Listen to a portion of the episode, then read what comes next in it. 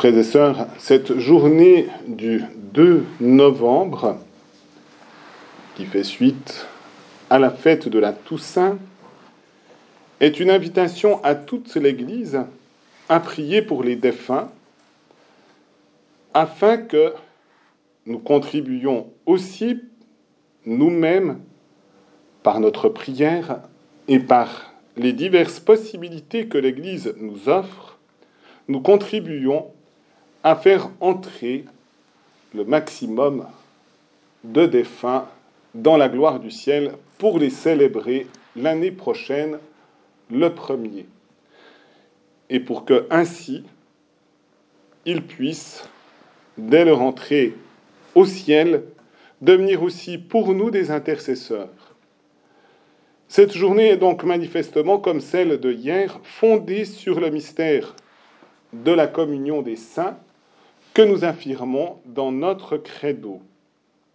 Et en effet, déjà la première lecture que nous venons d'écouter des martyrs d'Israël dans une période particulièrement troublée de persécution du peuple élu d'Israël, eh bien il y avait eu un combat, un certain nombre de soldats meurent au combat, on ne comprend pas tout de suite pourquoi Dieu n'a pas protégé toute l'armée dans cette lutte qui était pour protéger le peuple d'Israël d'une agression particulièrement violente avec un désir eh bien d'exclure le peuple d'Israël de sa communion à Dieu. Et après le fait qu'ils aient été chercher les corps des défunts, il s'était aperçu que ceux-ci avaient des idoles cachées sous leur manteau. Et ils ont compris que finalement, dans l'espérance de la résurrection, il convenait eh bien, de prier pour les défunts. Et c'est la raison pour laquelle Judas, le chef de l'armée d'Israël, organisa une collecte auprès de chacun et envoya 2000 pièces d'argent à Jérusalem afin d'offrir un sacrifice pour les péchés. Et on nous dit que ce fut un beau geste plein de délicatesse pour ceux qui étaient morts au combat. Et on comprend que tout est fondé dans l'espérance de la résurrection et finalement dans l'espérance de la résurrection future de Jésus, puisque la résurrection n'est compréhensible pleinement que dans la résurrection du Christ. Et c'est la raison pour laquelle, dans un moment dramatique, le Seigneur donnait déjà davantage de lumière au peuple d'Israël pour affermir sa foi en la résurrection. Et que Dieu préparait ainsi son peuple à accueillir la résurrection de son Fils. Et c'est la raison pour laquelle, eh bien, la lumière est accordée au peuple d'Israël, mais continue de nous être aussi accordée.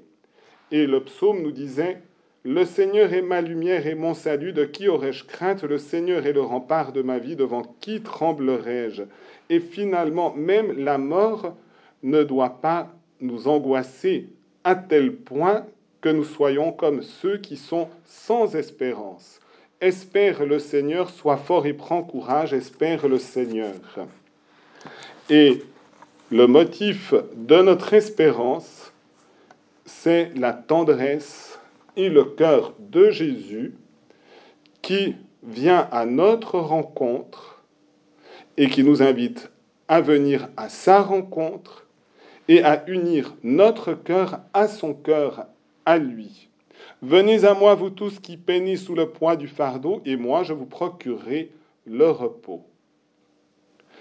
Frères et sœurs, chers auditeurs, nous sommes au centre même du mystère de la messe. La messe, c'est l'offrande du sacrifice du Christ c'est l'anticipation de la gloire, parce que celui que nous recevons, c'est celui qui a traversé le rideau de la mort et qui a remporté la victoire sur la mort. c'est celui aussi qui nous ressuscitera au dernier jour et qui ressuscitera également nos défunts. Et c'est pourquoi le lieu central d'abord de cette journée, c'est l'Eucharistie. En offrant l'Eucharistie pour nos défunts, et dans chaque Eucharistie, dans la prière eucharistique, nous mentionnons la prière pour les défunts, eh bien nous faisons nous-mêmes un fort beau geste plein de délicatesse pour ceux qui nous ont quittés. C'est la raison pour laquelle l'Église a voulu aussi que tout prêtre qui le désire, et j'ai gardé cette tradition tout au long de mes années de ministère, nous pouvons dire trois messes ce jour-là. Une messe pour tous les défunts, sans exception. Une messe que nous pouvons déterminer d'une manière plus spéciale, et je célébrerai la messe maintenant pour tous les défunts des familles, des proches, de tous ceux qui sont en lien avec Radio Maria Suisse romande. Et puis une intention qui nous montre aussi le lien avec toute l'Église dans cette journée, aux intentions du Saint-Père. C'est les trois messes que nous pouvons célébrer et nous ne pouvons pas faire quelque chose de plus grand que d'offrir le sacrifice de la messe et cela apporte véritablement à nos défunts. Toute la liturgie d'aujourd'hui, les offices, par exemple, sont les offices des défunts pour que nous puissions nous unir tous ensemble dans l'Église qui est en pèlerinage sur la terre, pour que nos défunts accèdent plus rapidement à cette plénitude de la vie, qu'ils puissent découvrir le visage de tendresse de Jésus, qu'ils puissent s'immerger sans plus aucun intermédiaire dans le cœur de Jésus, découvrant ainsi le mystère de la Sainte Trinité nous avons aussi des possibilités, et celle par exemple aujourd'hui de participer à une liturgie eucharistique ou une liturgie pour les défunts, eh bien nous pouvons offrir aussi ce qu'on appelle une indulgence plénière. Si nous nous sommes préparés également par la confession, si nous communions, si nous prions justement aux intentions du Saint-Père, la participation à l'Eucharistie ou à une célébration pour les défunts permet d'offrir et donc de bénéficier aussi de toute l'intercession des saints qui touchent aussi notre cœur et de rejoindre nos défunts. C'est du reste aussi un encouragement ces prochains jours, puisque de 1er au 8 novembre, en visitant un cimetière, eh bien, nous pouvons aussi offrir une indulgence plénière pour les défunts. Je n'ai pas vérifié les années précédentes. Le pape avait étendu à tout le mois de novembre en raison de la situation pandémique.